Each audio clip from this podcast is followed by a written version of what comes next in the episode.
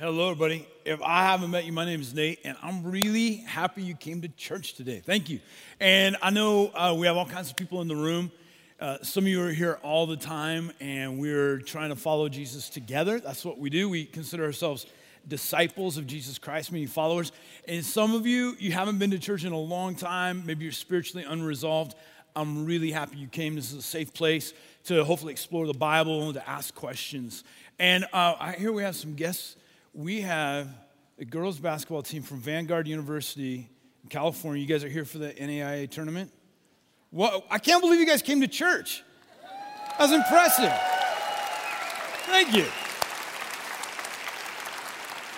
If, if you can't tell, Billings is a whole lot like Southern California. It's pretty much the same thing. We just have this like this wet, frozen stuff that shows up every now and then. But the beach here, Lake Elmo, you guys, you got nothing on us. Hey, we are starting a series, and we're gonna call it Keep Hope Alive. And the origins of the series came about about uh, probably in the fall. Um, we were just observing the world. Jay and I were talking, and I don't know about you, but sometimes when you look at world events, maybe you look at our nation, you worry a bit about the future.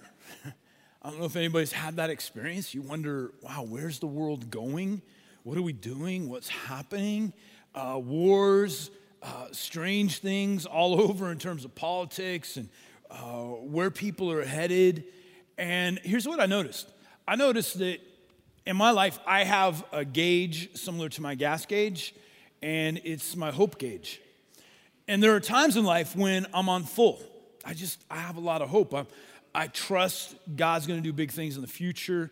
I trust the people around me. I just feel like I'm anxious for tomorrow. But then there are times when my gauge of hope is a little bit down and I become very despondent, um, unsure of the future, worried about what will happen.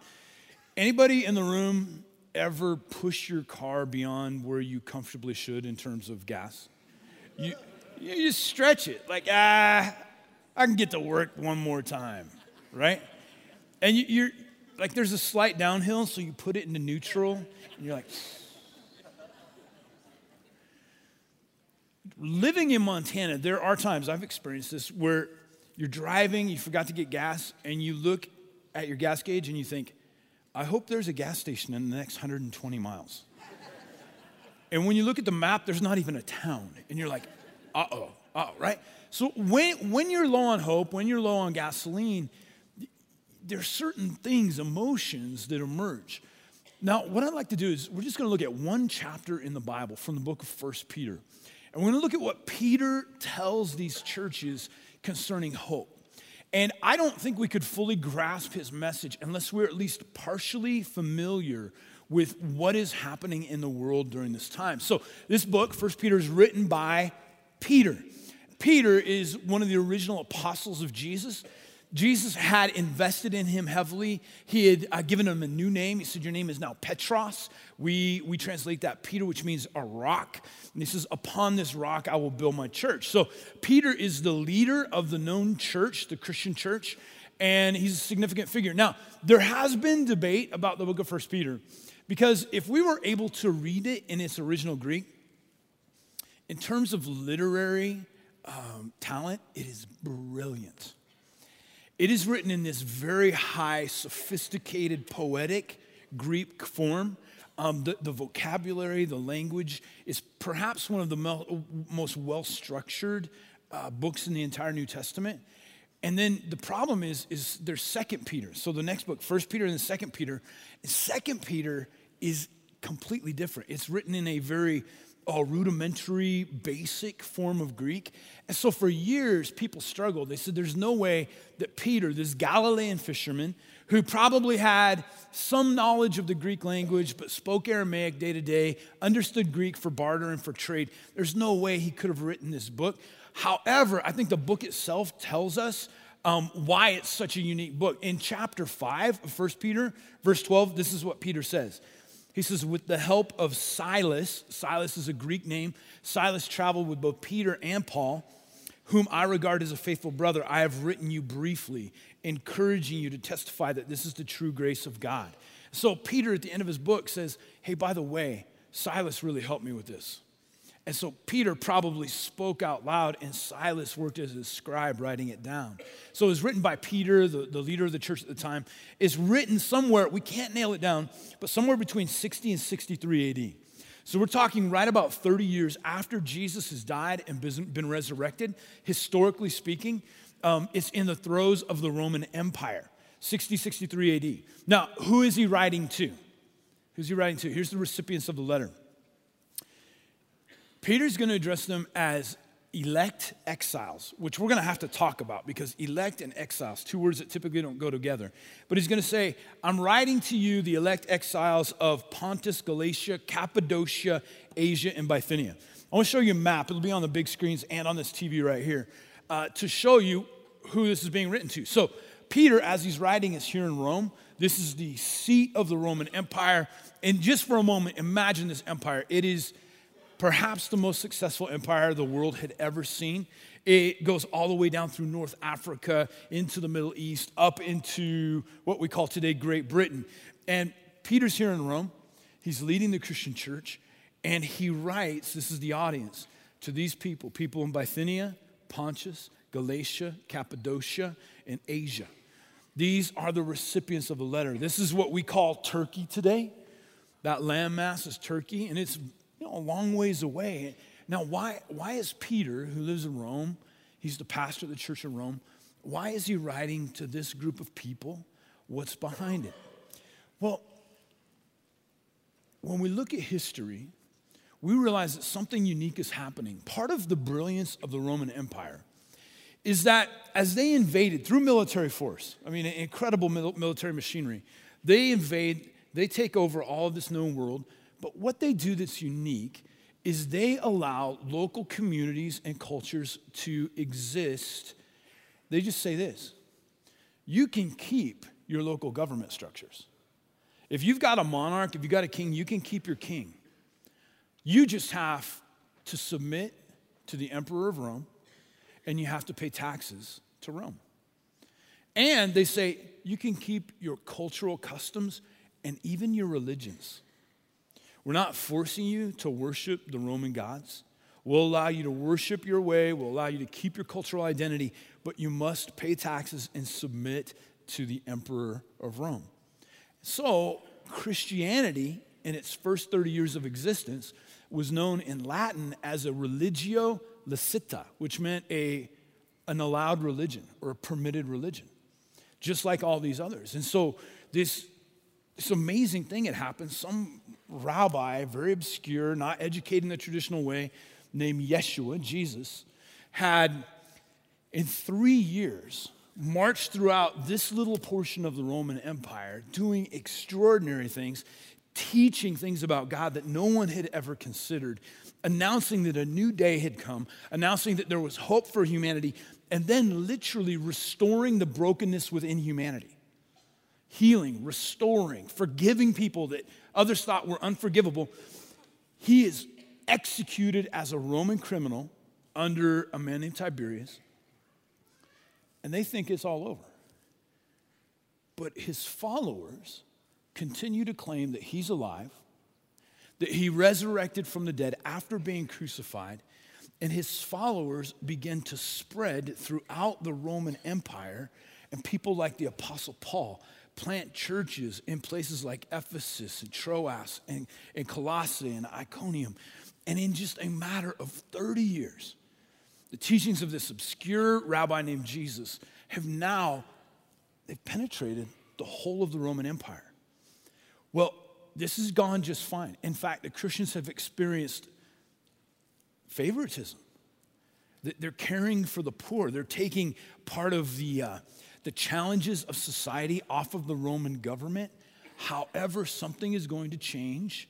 Right about 63 AD, there's a man named Nero who comes to the throne here in Rome. He's the new Caesar, the new emperor. And Nero, even if we're not familiar with uh, Roman history, something about the Nero, that very word, makes you nervous, right? Because people who have Rottweilers name their dogs Nero right? They don't name him Bobby. They name him Nero. Nero was a ferocious and very, very insecure emperor of Rome. In fact, he's the one that turned the tide where Christianity was no longer a permitted religion. So, what Nero wants is he wants to be remembered. He wants to be significant. He doesn't want to just be one of those emperors that was forgotten. And he sees it's not going to be through military conquest, but what I'll do is I'm going to build buildings. I'm going to restore Rome in a way that I'll be remembered forever. Rome's very crowded at this point, at least a million people. So the whole state of Montana lives in this one city. It's being dilapidated. You can imagine the sanitation issues. And so Rome on July 19th of 64 AD, about a year before this book is written, a year after this book is written, Rome catches fire. It's very mysterious where the fire started. For three days it burns. The fire has been put out. People from Nero's household are seen rekindling the fire, and so it blazes again. Almost a third of the city is destroyed. And so people, knowing that Nero wanted to rebuild the city in his honor, begin to blame him. This is what Nero does. He's got to find a scapegoat. And so his scapegoat are the Christians who originated in Jerusalem and now are throughout the Roman Empire. And he says that they're the ones who started the blaze. That this kingdom that they talk about they're trying to destroy the Roman Empire to institute their new empire. So, what is happening now in this place, this area, this geographic region that Peter is writing to, is you have this growing tension, which will find its apex a year from after the letter is written, where Christians who were often admired, at least tolerated, are now finding it very difficult to live out their faith. They're experiencing political tension. Their families are turning against them, saying, Why are you leaving the ancient gods that we've always worshiped, the Greek and Roman gods? In business, they're finding it's inhospitable. They're finding economically they're being pressured because of this movement against the Christian church. They're, they're in a very tense, very precarious place. Little do they know that after 64 AD, Nero is going to release his fury on the Christian church. It's chronicled that he will he'll take entire families, men, women, and children of Christians. He'll take fresh skins of animals that have been slaughtered. He'll sew them inside and release a tribe of lions to devour the Christians in, for public spectacle. It deteriorates to the place where Nero hosting dinner parties is going to take Christians and create human torches, and they will burn and provide the light by which he'll host his guests. So, these people, can you imagine? This tension's just at the beginning. And their hope. They're so filled with hope originally, this message about Jesus and who God is and a new start for us. But as the tension builds, their hope has dissipated. I want to read a quote from a Roman historian by the name of Tacitus, um, chapter 15, verse 44 of his Annals, where he says this Neither human assistance nor the shape of imperial gifts, meaning bribes from Nero, nor attempts to appease the gods could remove the sinister report that the fire was due to Nero's own orders. So Rome thought Nero has burned his own city to the ground. He can't get rid of it.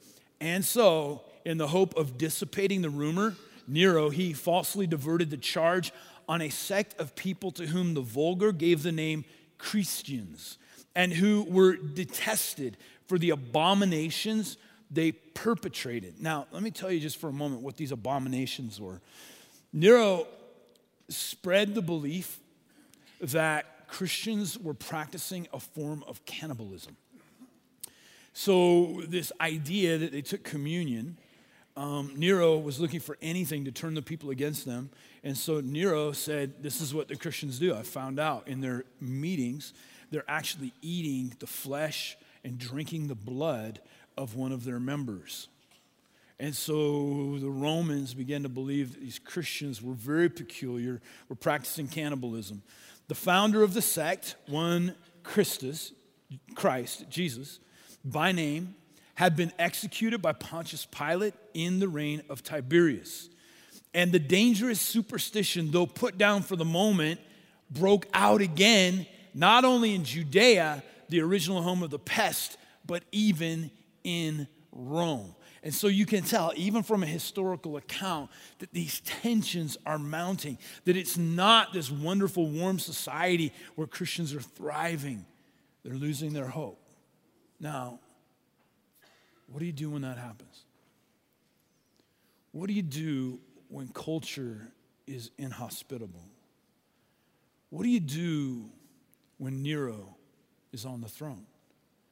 What do you do when you're not sure what tomorrow is going to bring? Well, I just want to read three verses. It's the opening of Peter's letter to these people who are experiencing a crisis of hope. Let's read together from 1 Peter chapter 1 verses 1 through 3. Peter, an apostle of Christ Jesus, apostle means sent one, to God's elect, exiles scattered throughout the provinces of Pontus, Galatia, Cappadocia, Asia, and Bithynia, who have been chosen according to the foreknowledge of God the Father through the sanctifying work of the Spirit to be obedient to Jesus Christ and sprinkled with his blood. Grace and peace be yours in abundance. Praise be to the God and Father of our Lord Jesus Christ. In his great mercy, he has given us new birth into a living hope through the resurrection of Jesus Christ from the dead. Peter's opening words to a group of people who needed hope. This is how you keep hope alive. Number one, number one, Peter seems to be saying this. You have to find a way to reject your rejection. When you're experiencing rejection, Peter says, you can't let that rejection attach itself to your life. Understood, there's economic rejection, there's familiar rejection, there's political rejection. You're being rejected by the Roman Empire. But one of the things that you have to make sure of is you don't let that rejection seep inside of your soul. You have to find a way to re- reject rejection. So I, I think most human beings are very, very susceptible to rejection. If you're rejected by a parent, by someone you love,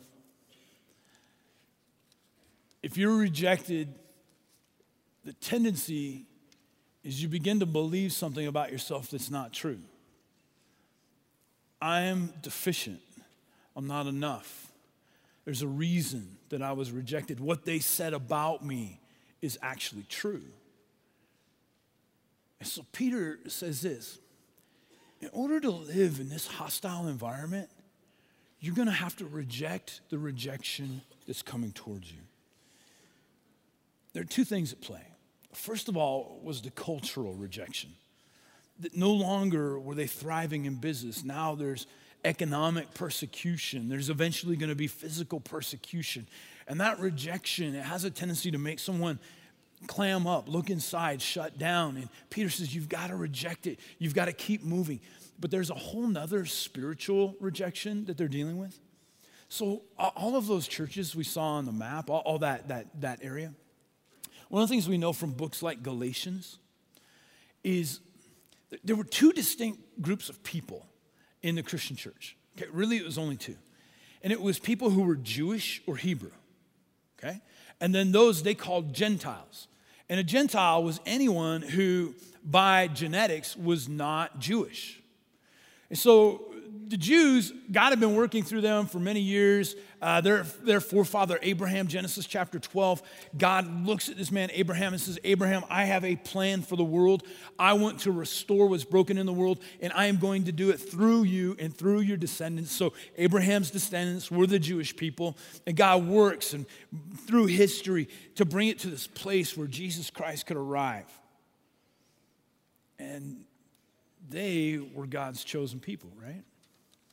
Well, what's happened is after Paul has traveled and planted churches, I mean, he, he comes into a place like Galatia, like Pontus, Bithynia, and they've been worshiping these gods. They're terrified of Jupiter. Jupiter's the primary Roman god, and he holds a lightning bolt in his hand. And if you if you do something wrong, he'll send lightning, destroy your life. So they're always trying to appease these angry gods. And here comes Paul and says, I, I have a new message for you. It's called the good news. And it's the message of Jesus that God is no longer angry at humanity, that everything that ever needed to be paid for, every mistake, was dealt with on the cross when this Jesus, who was God in the flesh, died in our place, resurrected, is alive, is moving in our midst. And so, all of these places, why did it take root in the Roman Empire? It's because they said, You're kidding me. This isn't about my moral performance. Paul, you've got to be joking. This isn't about me being better, trying harder, doing more. God loves me as I am. He knows everything I've done. And if I just trust Him, if I just follow Him, everything's paid for. The answer was yes. So these churches are thriving, they're growing. However, this group of people who Paul calls Judaizers, so they're Jewish people who have accepted the message of Jesus feel like not enough is being done. So they go out to Turkey, what we just saw on the map, and they visit these churches and they show up. And I mean, these guys, they, have got the look, they, have studied the Old Testament. They probably have massive portions of it memorized. They, they live in a peculiar way because they're following the teachings of the Old Testament. And they show up at these Christian churches and they go, Hey, everybody, how are you doing? They're like, We're so good. God loves us. We're forgiven. We're followers of Jesus. And the Judaizers go, Well, we're happy for you. But God cannot fully accept you until you take on all of the things that the Old Testament, the first two thirds of the Bible, all the ceremonial laws, when you start doing all of that, then you'll be fully accepted by God.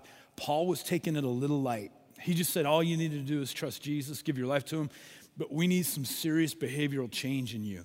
We need you to start reading the Old Testament. We need you to start following all the laws.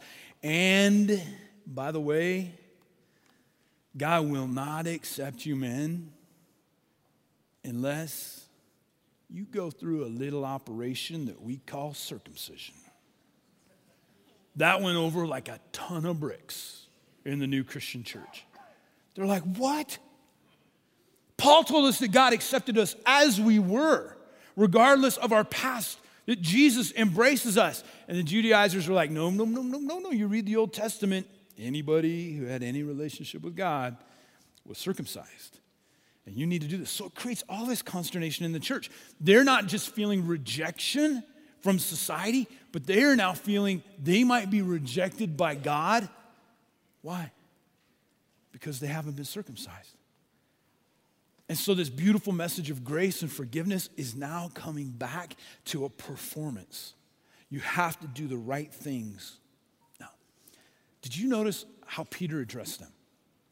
He says this He says, I write to you, the elect exiles.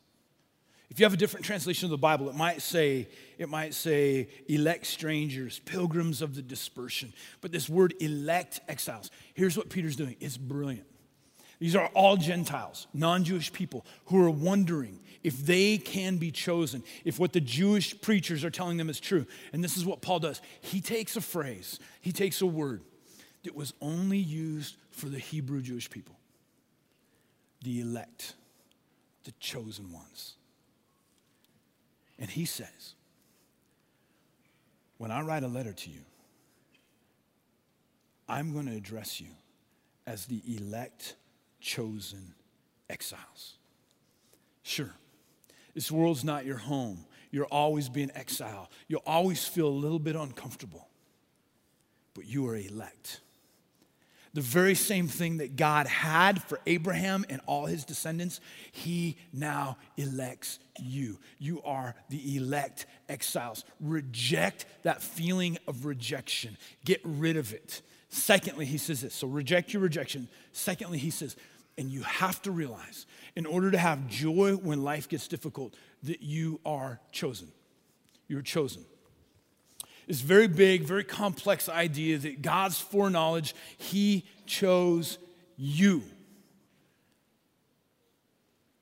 It's not an accident. I don't know what brought you to church today. Maybe you're playing in a basketball tournament. Maybe you went through a crisis. You're not here by accident. He has chosen you. When I was in elementary school, I changed, I changed classes, uh, schools mid year. We'd moved. Eh, you know how it is. Um, you come in midway through the year and everything is kind of disrupted and everybody already has their friends. And I remember it was maybe the second, third day of school. All the boys lined up at recess and we would play uh, touch football. And um, there's two alpha males, you know, like the two really tough first graders and they're the team captains, right? And the rest of us line up in front of the team captains. I've only been there a day or two. I don't know anybody's names. I'm feeling totally insecure. I miss my own school. I miss my old friends. And we're there, and the team captains start picking people. And um, man, everybody's getting chosen except for me and one kid who, I'm not being judgmental, looked super unathletic, okay? And it's just me and him. We're the last two. And team captain goes, I'll take him. I'm not kidding you. I can still see the guy's face. I'm the last one left. And he goes, I'll take that guy. right? I remember that feeling of, I'm not chosen. They don't want me. And that is a base core feeling that human beings deal with all the time when it comes to God that I am not loved. There's something so defective, there's something too broken. My past is too riddled with trauma or pain or mistakes that I couldn't be chosen. And what does Peter say?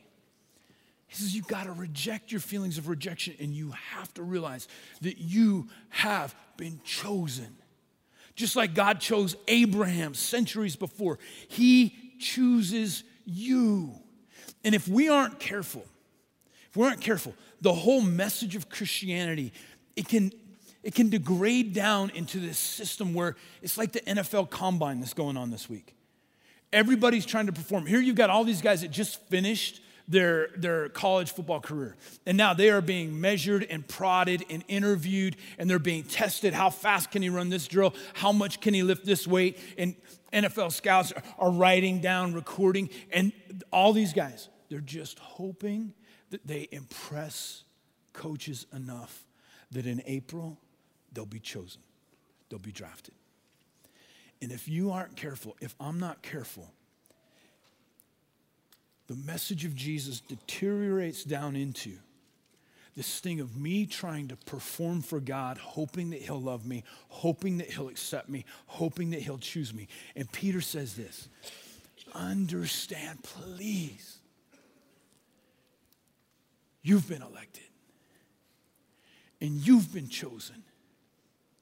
It has nothing to do with your skill. It has nothing to do with your morality. It has nothing to do with how good you've been. It has to do with this is that somebody died in your place and paid for every sin imaginable. And now you are forgiven. And when the Father do- looks down, He's not assessing your behavior, He's not assessing what you've done or haven't done. When He looks down, all He sees is a perfect Jesus who died in your place. And so you were chosen. You're not on the fringes. You could not be any more loved than you are right now. His love for us is mind blowing. I can't even conceive it. His love for me is complete. His love for you is complete. You can't make him love you anymore. Because I'm accepted I don't have to strive for acceptance. I'm already accepted. And he says, and this is how this is how you were chosen through the sanctifying work of the Spirit. Meaning, you didn't even initiate this. You weren't like, you didn't draw God's attention because you were such a good person. He says, no, the Spirit of God is just always working in humanity, drawing people, saying, you need an answer, you need a hope, turn to God. It's God who's doing that. He, he says, you were chosen to be obedient to Jesus Christ. You weren't just given a ticket into heaven, like God's like, hmm, ticket for you, ticket for you. He's choosing human beings, He's bringing them in. And He says, and here's what I want be a part of the mission of God. You're chosen to help speak his message, to heal the sick, to declare who God is to a culture that's desperately in need. And get this, this is gonna make you, this is like gonna make you, ooh. You've been chosen and sprinkled with his blood. Anybody like being sprinkled with blood?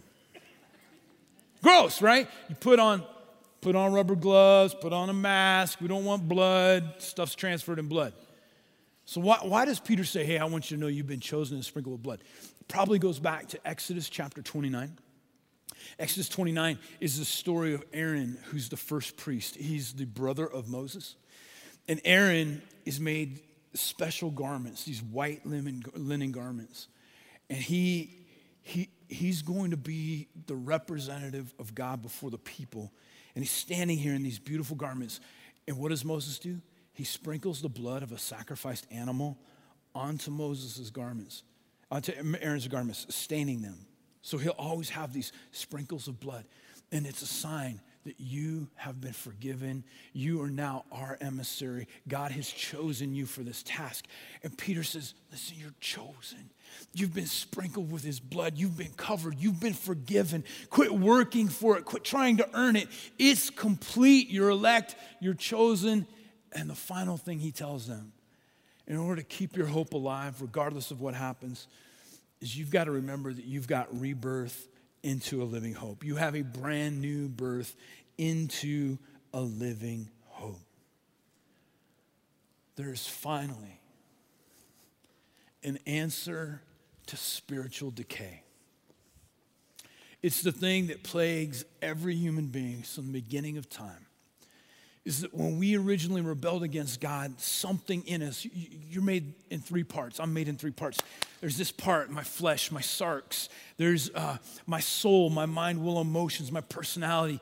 But then there is another part that is very unique that the rest of creation doesn't have, and it's a spirit. It's this capacity to know God and to relate to Him. But the Bible says our spirits died they were crushed when we rebelled against God. So, throughout history, human beings have been here, God's been up there, and we've always known there's some gap between us, but we haven't known how to bridge the gap. But religions teach if, if, if you just study more, if you sacrifice more, if you meditate more, if you give more, find something, climb the ladder, achieve God. But the message of Jesus is this is that God said, because of your spiritual death, you can never achieve me so I will come to earth. I will become human. I will die on a cross in your place to pay for your mistakes so that you could have spiritual rebirth, spiritual resuscitation, become alive again, become fully human See, human beings, without this rebirth, we're only operating on two out of our three cylinders physically alive, emotionally alive, but not spiritually alive, no capacity to relate to God.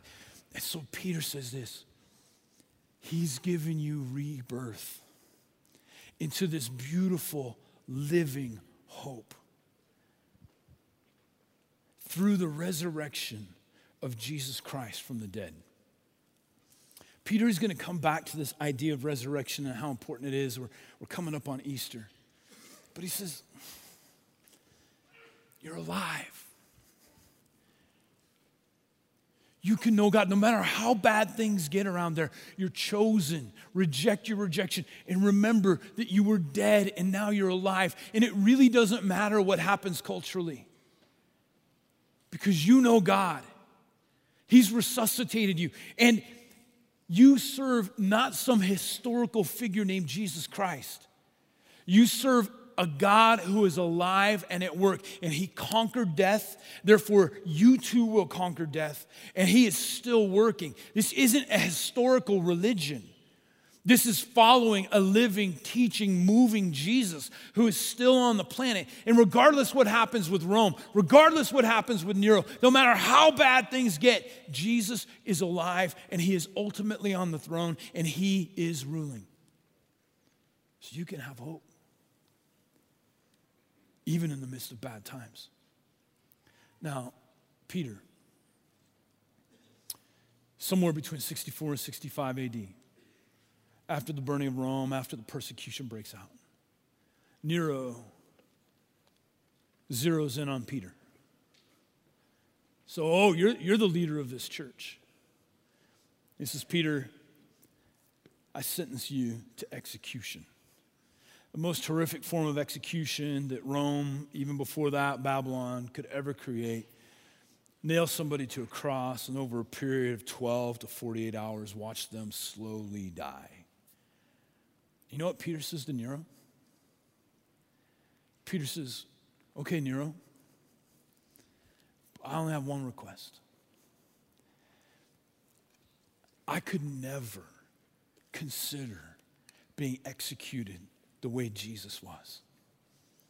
I, like, his death changed everything, his resurrection changed everything.